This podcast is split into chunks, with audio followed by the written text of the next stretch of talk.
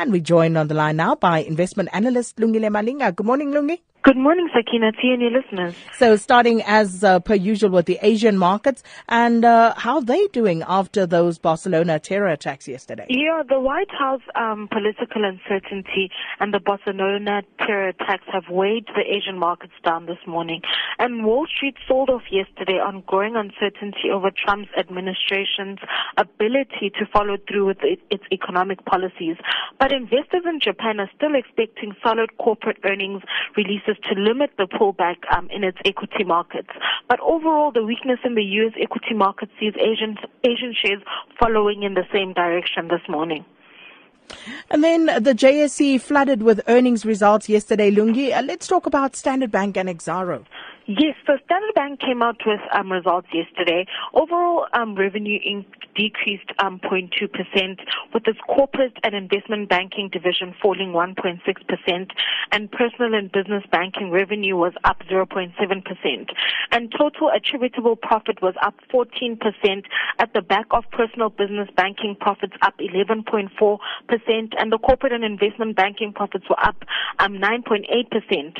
And it's also great to see that the interim interim dividend of 4 Rand was up 18% from um, 3 Rand 40. The headline earnings were up 11% and um, return on equity was also up 16.1%. Now, Standard Bank also owns 56% of Liberty, which was the main drag to its 2016 profits, but Liberty um, increased its contribution to revenue by 3.4% this time, and its profit only declined um, by 0.5%. And with the SA economy facing an economic downturn, Standard Bank did turn to um, better cost control control measures. And in their retail banking um, sec, um, arm, they did say that the headcount and branch numbers and the size of the branches were all um, declining in this in this in this reporting period. And this division lost around one percent of its staff, and this was mainly in South Africa. But looking ahead, Standard Bank does expect stronger global growth and firmer commodity prices to provide some support um, to their second half um, Um, of the financial year. And then with regards to Exxaro, the results were good. Revenue was up 10% and profits more than doubled to 2.7 billion rand from 1.3 billion.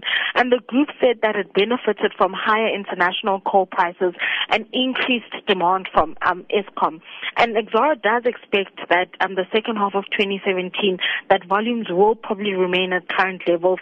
And they're also actively diversifying away from the Indian market.